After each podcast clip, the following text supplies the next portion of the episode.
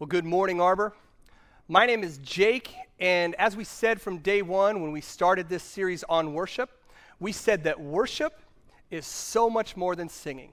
Worship is so much more than a set of songs on a Sunday. To say that worship is only about singing is like saying that Thanksgiving is only about turkey, and that is ridiculous because there's mashed potatoes, there's gravy, there's stuffing, there's my mom's green bean dish, which is a staple in our house. You've got football, you've got family when it comes to Thanksgiving. So it's not just about turkey, and when it comes to worship, it is so much more than singing. You might have heard the expression that worship is a lifestyle, and it is. It is a posture.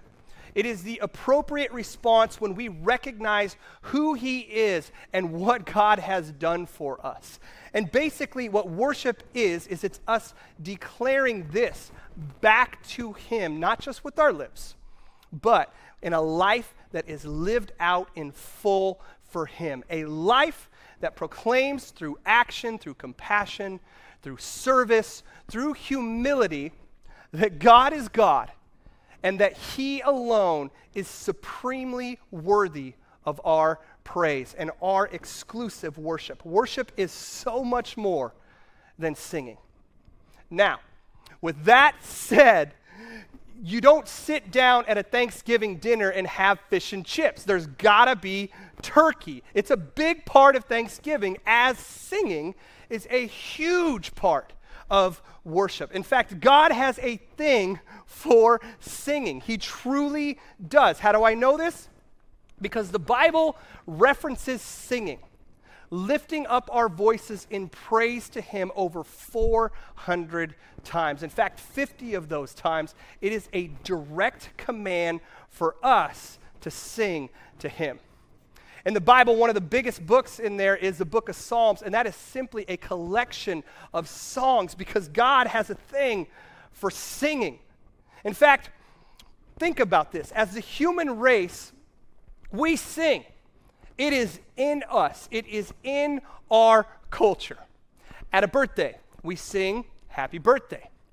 During Christmas, we sing Christmas carols. Before, like a sporting event, we sing the national anthem. In fact, every nation has a national anthem, just like every major university has a fight song and every movie has a soundtrack. Radio stations, friends, they exist solely to play music of varying styles, right? There's pop, there's rock, there's, you know, there's uh, hip hop, and of course, there's God's preferred best country music, right? Of course, the southern twang of Beautiful Angels, which I'm pretty sure right now somebody threw a shoe at the TV or threw their phone on the ground. And that's cool, that's fine. You can have your opinion, but God loves country music, as do I. But we all love music. We listen to music when we drive. We listen to music when we jog. We listen to music when we're on hold on the phone. We listen to music in an elevator, if you can call that music. Some of us, we sing in the shower. Some of us, we listen to music at work. All of us, we're forced to listen to Phil Collins at the dentist office. But that's a must, right? You, there's no getting around that. We don't even have a choice. But music, song, there is, it's, it's a part of the human existence. And why is that? Think about this. It's because we were made in the image of God. And you guessed it, yes, God has a thing for singing, for music. He truly does. Have you ever noticed that there's kind of a rhythm to nature, kind of a beat in nature? Songs, birds sing songs and and the wind, it kind of whispers a melody. And even like the ocean comes in and comes out in a smooth rhythm. rhythm. It's a big deal. God loves music. He loves it, and He especially loves it when His children sing to Him. Percy is, uh, is my third child. And he's, he's beautiful. He loves to sing around the house. In fact, we love to sing around the house, all of us. Um, I used to be a worship leader. My wife is on the worship team here. My daughter Paisley actually sung on national TV when she yodeled. Percy sings as well. It's just, uh, it's just not in tune, right? It's, it's not in the right, and he doesn't hit the right notes. And my wife texted me a little while ago and she said, Hey, guess what? When you get home, Percy has a song for you. He made a song for you. And so that night when I tucked him in and I, I asked him, Hey, Percy, mom said you have a song for me. He's like, Oh, yeah. And he got really excited. And he sang a song about how much he loved his dad and how special I was to him. And then he started to sing about guns and sharks and not wetting the bed. And I'm telling you, even though it was a little all the way out there and definitely not on key, definitely not in key, I loved it. I loved every part of it. Why? Because my son was singing to me. He was making a joyful noise to me. And whether you have a song or voice like my daughter Paisley, or you have a voice like my son Percy, we're all called to sing. In fact, I heard it said once a long time ago that everyone is supposed to sing. God wants us to sing, just not everyone's to hold a microphone at the same time. So we're supposed to sing. We're supposed to make a joyful noise. We're supposed to worship God with our lips. Why? Because our Heavenly Father loves it. He loves it when we sing. King David wrote this He said, Sing to the Lord a new song. Sing to the Lord all the earth. That's everyone, all the earth. More than any other person on this planet, Christians have a reason to sing. In fact, Christianity is sometimes known as the singing faith. And today, what I'd like to do is I would like to zero in on this aspect, this side of worship that is called singing. And I want to ask the question what's the big deal? What's the point? How in the world does singing out loud to God help anything out there? And so, to answer this question, what I'd like to do is I'd look, like to look at Acts chapter 16. I want to look at an account there. This is a true story of a guy named Paul and a guy named Silas. And they were both followers of Christ, they were apostles. And they basically, in a way, sang their way out of some difficult circumstances. And so let me set this up. Acts chapter 16. Paul and Silas, here's what was happening. They were on their way to a place of prayer. And on their way there, they ran into a fortune telling slave girl. And the Bible tells us that this girl basically decided to stalk them, to follow them, and to shout at them as they were walking along. And so this went on, I guess, for days until eventually, I don't know if Paul got kind of fed up with the situation or just tired of it. He kind of randomly turns and then casts a demon out of this girl. And all of a sudden, she is free. She is not following them. She's not shouting them. Problem solved. You would think, well done, Paul. This thing is over. You did your good deed for the day. Pat on the back. You get a gold star. But that's not exactly what happened. In fact, verse 19 says this. Here's where we start. It says, When her owners, talking about the slave girl, realized that their hope of making money was gone because they didn't care about the girl, right? They, they cared about making money. They seized Paul and Silas and drag them into the marketplace to face the authorities. Now, you know that your day is not starting off on the right foot when the words seized and dragged are thrown into the equation. It's not a great way to start the day, especially when you're trying to simply help someone, and that's what they were doing. So they're probably thinking that it's going to be all right. We'll just get to where we're going, and then we'll get this whole thing worked out, and everything will be straightened out. Unfortunately, it just got worse. Verse 20. So they brought them, them being Paul and Silas, before the magistrates, which is the government officials, and said, These men are Jews and are throwing our city into an uproar by advocating customs unlawful for us Romans to accept or practice, which, my friends, is not the case at all. It is not the case, it just wasn't true. So not only are they being seized and dragged, now they are being falsely accused of something that they did not do. And if that wasn't enough, look at verse 22. It says that the crowd joined in the attack against Paul and Silas, which sounds eerily familiar to just about every single social media post I've seen in the last two months, where a crowd decides to jump on the bashing bandwagon. And then look at the next verse because this is where the wheels completely come off. It says, The magistrates ordered them to be stripped and beaten with rods. Verse 23 And after they had been severely flogged, and I find this interesting because Jesus himself, he was flogged, and Luke tells us about this. He is a doctor. He wrote the, the book of Luke, and he also wrote this book, the book of Acts. And in here, he is informing us that Paul and Silas, they weren't just flogged, they were severely flogged. And after that, they were thrown into a prison. And the jailer commanded, or was commanded, to guard them carefully.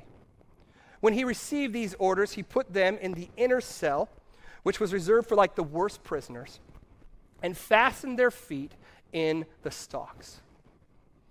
So let's review seized, dragged, falsely accused, stripped, beaten, severely flogged, and now they're being thrown into a high security prison with chains on. I think it is safe to say, as you go into the next passage here, it says about midnight. I think it is safe to say and admit that they had a bad day. That was a bad day. I have read the book. Alexander and the terrible, horrible, no good, very bad day. Friends, this this is worse than that. Paul and Silas were in a tad more frustrating situation than a flat tire. Than getting caught behind a school bus or having to homeschool their kids or to have to wear a mask. Friends, I get it. Our world isn't in a good place.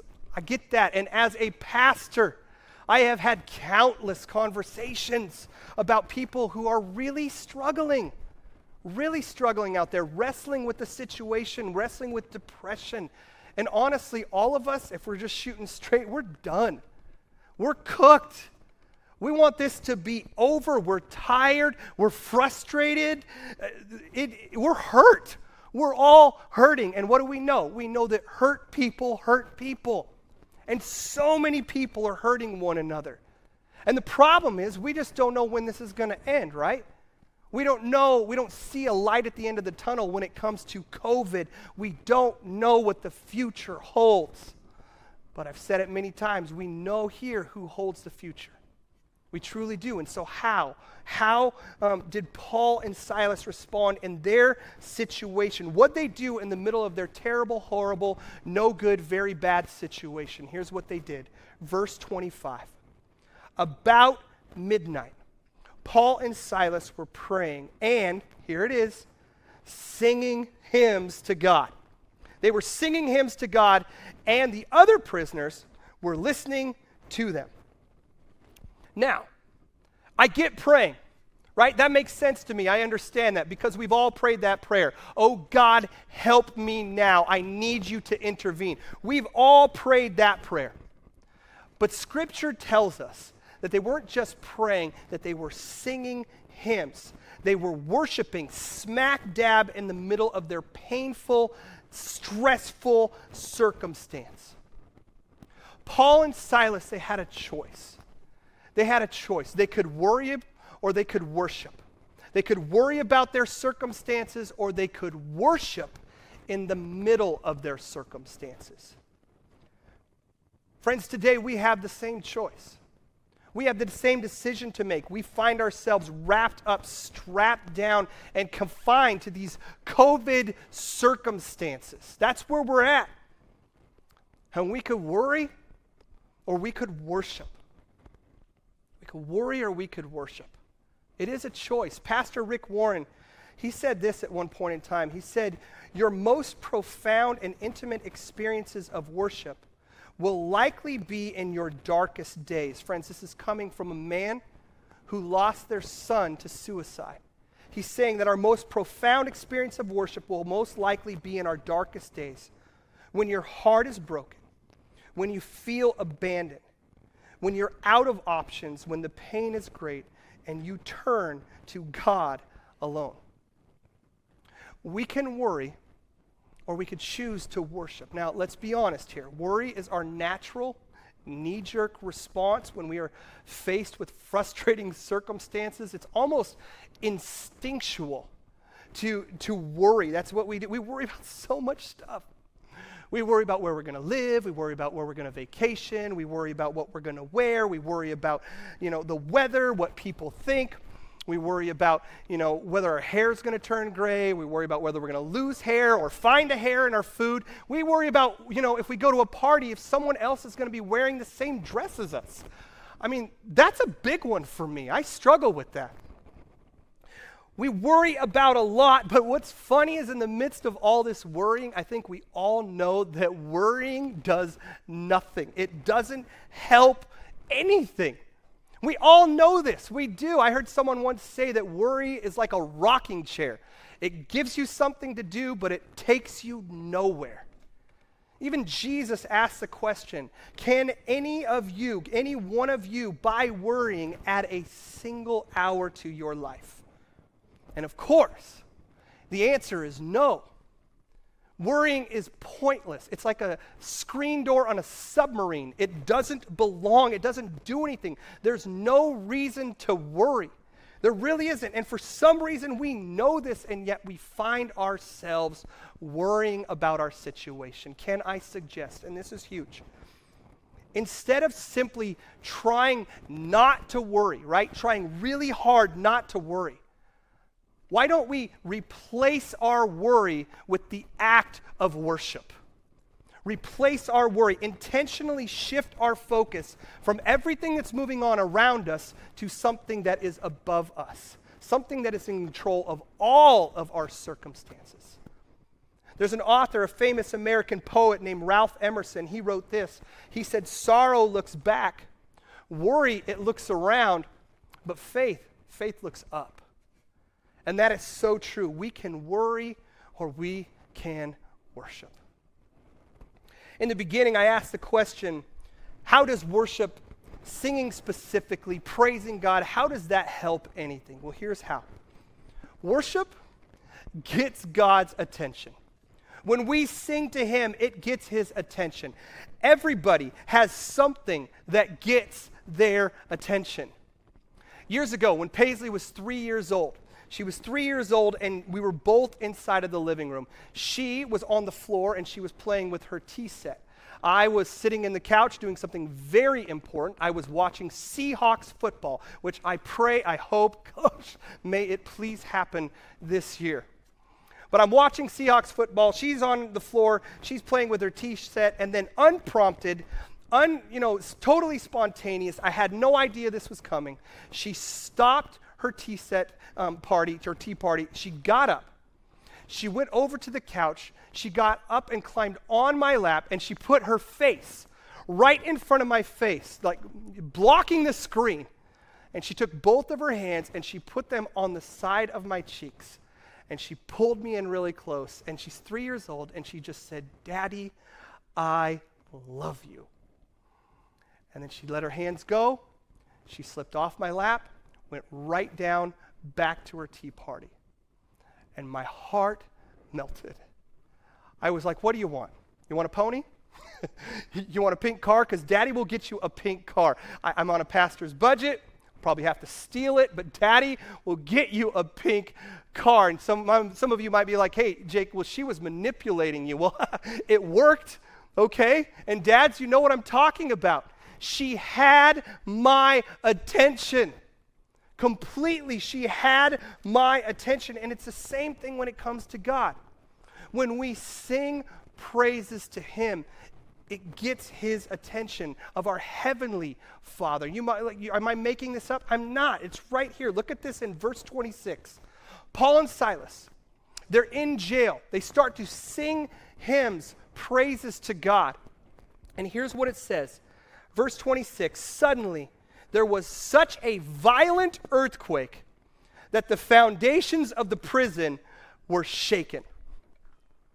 God sent an earthquake. An earthquake. He didn't take a little dove and send it on in through the jail cell and through the bars to land on Silas's shoulders and say, hey, guess what? Everything's going to be okay. He didn't text him. He didn't send an encouraging tweet. He sent an earthquake. An earthquake. Who do you know who can send an earthquake? You don't know anybody who could send an earthquake. You don't know anybody who could shake up your circumstances like they need to be shaken up. And if you need an earthquake, if you need your life to be flipped upside down, if you need it to be shaken up, my suggestion, my prayer is that you would lift your hands in the air, you would lift your voice, and you would sing praises to your God and watch what happens to your problems. Just watch. In fact, I have a friend, he says this all the time. He says, Praise is a problem for your problems. He loves that phrase. Praise is a problem for your problems. Our God sends earthquakes. And not only earthquakes, look at what he does in the next verse. At once, all the prison doors flew open, and everyone's chains came loose. How does worship help? First, it gets God's attention. Second, worship sets people free. Worship sets people free. Did you catch that? It was all the prison doors flew open. And everyone, everyone's chains came loose. Now you might think, wait, wait, wait a second. Who was singing? Was it Paul and Silas, right? They were singing. So, but whose chains came off? Everyone's chains came off. Hear this, this is so important. God will set other people free because of your worship. He will set people free because of your worship. And notice this. Notice that the chains didn't just come off, all the prison doors were opened as well. How frustrating would that have been if the chains came off and they're still stuck, you know, in the prison cell? Like, I am free. I am free to run around the cell. That's what our world offers us. The world offers us a temporary solution, a temporary relief. All you can do is run around in a prison cell. It'll take some of your struggles away, but you're still stuck in a prison cell. Jesus and Jesus alone offers freedom from the greatest imprisonment known to man. It is freedom from sin and all that that involves. That is why Jesus said, He who the Son sets free, he's talking about himself, he who the Son sets free is free indeed. Nobody has made their circumstances better by focusing on how bad their circumstances are. They just seem to get bigger. When you focus on your problems and you lean into them and you worry about them, they just seem to get bigger and bigger and bigger. But when we choose to worship first, when we choose to, you know, worship over worrying, when we choose to focus in on Jesus and sing our praises to Him, our problems are put in the proper perspective. They truly are. They shrink in comparison because Jesus, and we know this, is so much bigger than our problems. He is so much greater than our circumstances. He is greater than your past. He is greater than your financial situation. He is greater than some pandemic. He is greater than the fear of a pandemic. He is greater than cancer. He's greater than divorce. He is greater than your busted up marriage. He is greater than your prodigal child. And wherever they're at, He can bring them home. He is greater than anything that you have gone through and are currently going through. And so, no matter where you are today, no matter what you've walked through, no matter where you're sitting, no matter what you have done, you got to know that Jesus is bigger. He is bigger than whatever has got you worried. Worship, and when we praise Him, it sets us free. It truly does. Personally, I want to live a life of worship. I want to live a life of worship for my King. Do I do this every day? No, I do not. Do I fail? Yes, I do. Do I desire strongly to the core of my being to sing my praise to Him. I really do. I want to. I want to bring Him glory. I want to be so freed up from the junk that is in my life that I can't help but sing. I'm compelled to sing to Him. About 20 years ago, I just started as a pastor. And I remember I was going through a whole bunch of stuff, difficult circumstances. And as a pastor, you're really not sure what to do when something like that comes up because you can't exactly go to your own church, right? And so I went and visited a church when I just started with all this stuff on my mind. I wanted to go there because I wanted to be anonymous. I wanted to just blend on in where I could worship without eyes on me and so that I could have the freedom to worship my Lord and to wrestle through the struggles that were in my heart at that time. So I went to another church service. And when I walked in, my hopes of being anonymous and just kind of blending in completely blew up because I ran into a guy named Bill. And Bill, he greeted me. He said, Hello, my name is Bill, and you are new here. And he didn't just say it quietly, he said it loudly for all to hear. And he didn't come up and shake my hand. In fact, Bill came up and he gave me a gigantic bear hug right from the beginning. He just came up, gave me a huge hug, and he just, at that point, he kept going. He carried me around the whole entire um, like you know auditorium and he introduced me to all of the people there. Uh, he's like hi this is jake. This is my new friend. And he did it so loud and it was it was happening over and over again and i'm thinking to myself i just want to blend in. I just want to blend in. And the thing with bill is this is that bill had down syndrome. He uh, i don't know how many friends he had. I don't know if he was an official greeter or not. But but what makes this story so terrible is that I was so consumed with what was going on in my world that I didn't pay attention to Bill. I just wanted to be away from Bill. So I did. I made up an excuse. I, as a pastor, I lied. They do that sometimes. And I lied and I found myself to the back of the room and escaped from Bill. And then worship started. And I thought, okay, here we go. And as I'm worshiping, I cannot help but notice Bill is up to the left hand side of me. This was 20 years ago. I still remember this to this day and he's up in front of me, and I'm struggling to worship because Bill is worshiping all out.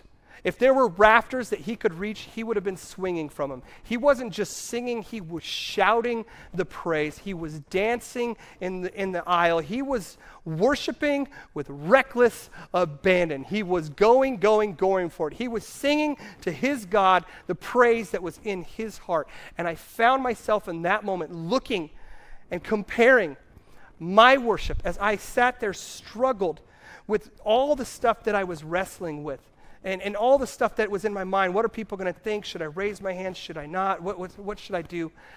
And I see Bill and I see me, and I ask this question. I remember thinking, who is God more pleased with in this moment? Is he more pleased with my worship, or is he more pleased with Bill's worship? And I found myself jealous of a man with Down syndrome and the relationship that he had with Jesus. And I found myself desiring to be more like Bill in that moment. I wanted to worship like that.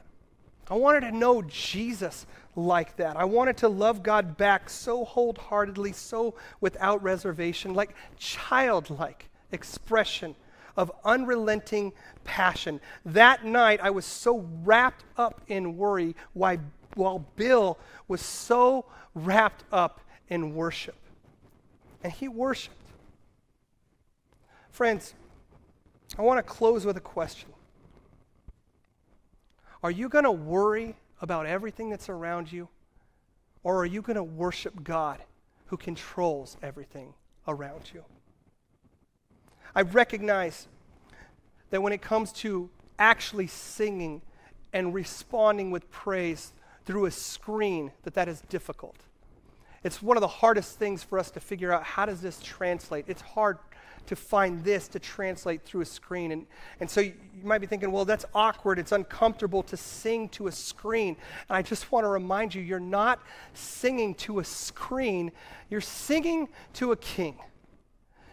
And he wants you to praise him. And I encourage you that wherever you're at, Whether you're watching this at home in front of your family or you're watching this and you're, you know, hopefully you're not watching it in the car, but you're listening to it in the car, or whatever you're doing, however you're at, I encourage you in the words of Elsa to let it go and sing out loud with reckless abandon to worship Him right now. We're going to sing a couple more songs, and I, I encourage you to engage, engage, engage. I know you've got a lot to worry about. We've got so much to worry about. There's so much going on out there, but let us focus in on Jesus. And the problems of this world will begin to fade away in comparison to his glory. And so let us worship him now. May we be a church that worships first. May we be a church that when we walk into difficult circumstances, we choose to sing like Paul and Silas did outside a, inside a jail cell that freed them from that jail cell. May we be a church that worships in freedom just like Bill worshiped. May we be a church that sings praise no matter how we feel because God deserves all the praise, all the glory, and all the worship that we can give.